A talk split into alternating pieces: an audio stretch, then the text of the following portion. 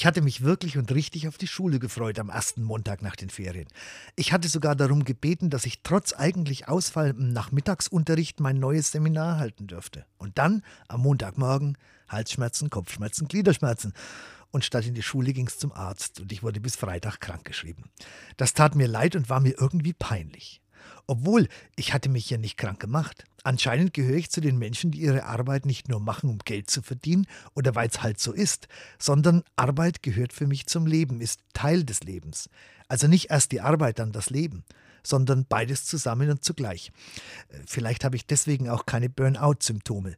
Vielleicht habe ich deswegen auch dann kaum Stress in der Arbeit, wenn sie anstrengend und nervenaufreibend ist. Und ich erinnere mich an einen meiner Lieblingssprüche aus der Bibel, aus dem Buch Prediger, aus dem dritten Kapitel. Ich sah die Arbeit, die Gott den Menschen gegeben hat, dass sie sich damit plagen.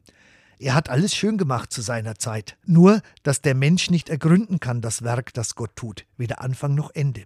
Da merkte ich, dass es nichts Besseres dabei gibt, als fröhlich sein und sich gütlich tun in seinem Leben. Denn ein Mensch, der isst und trinkt und hat guten Mut bei all seinen Mühen, das ist eine Gabe Gottes.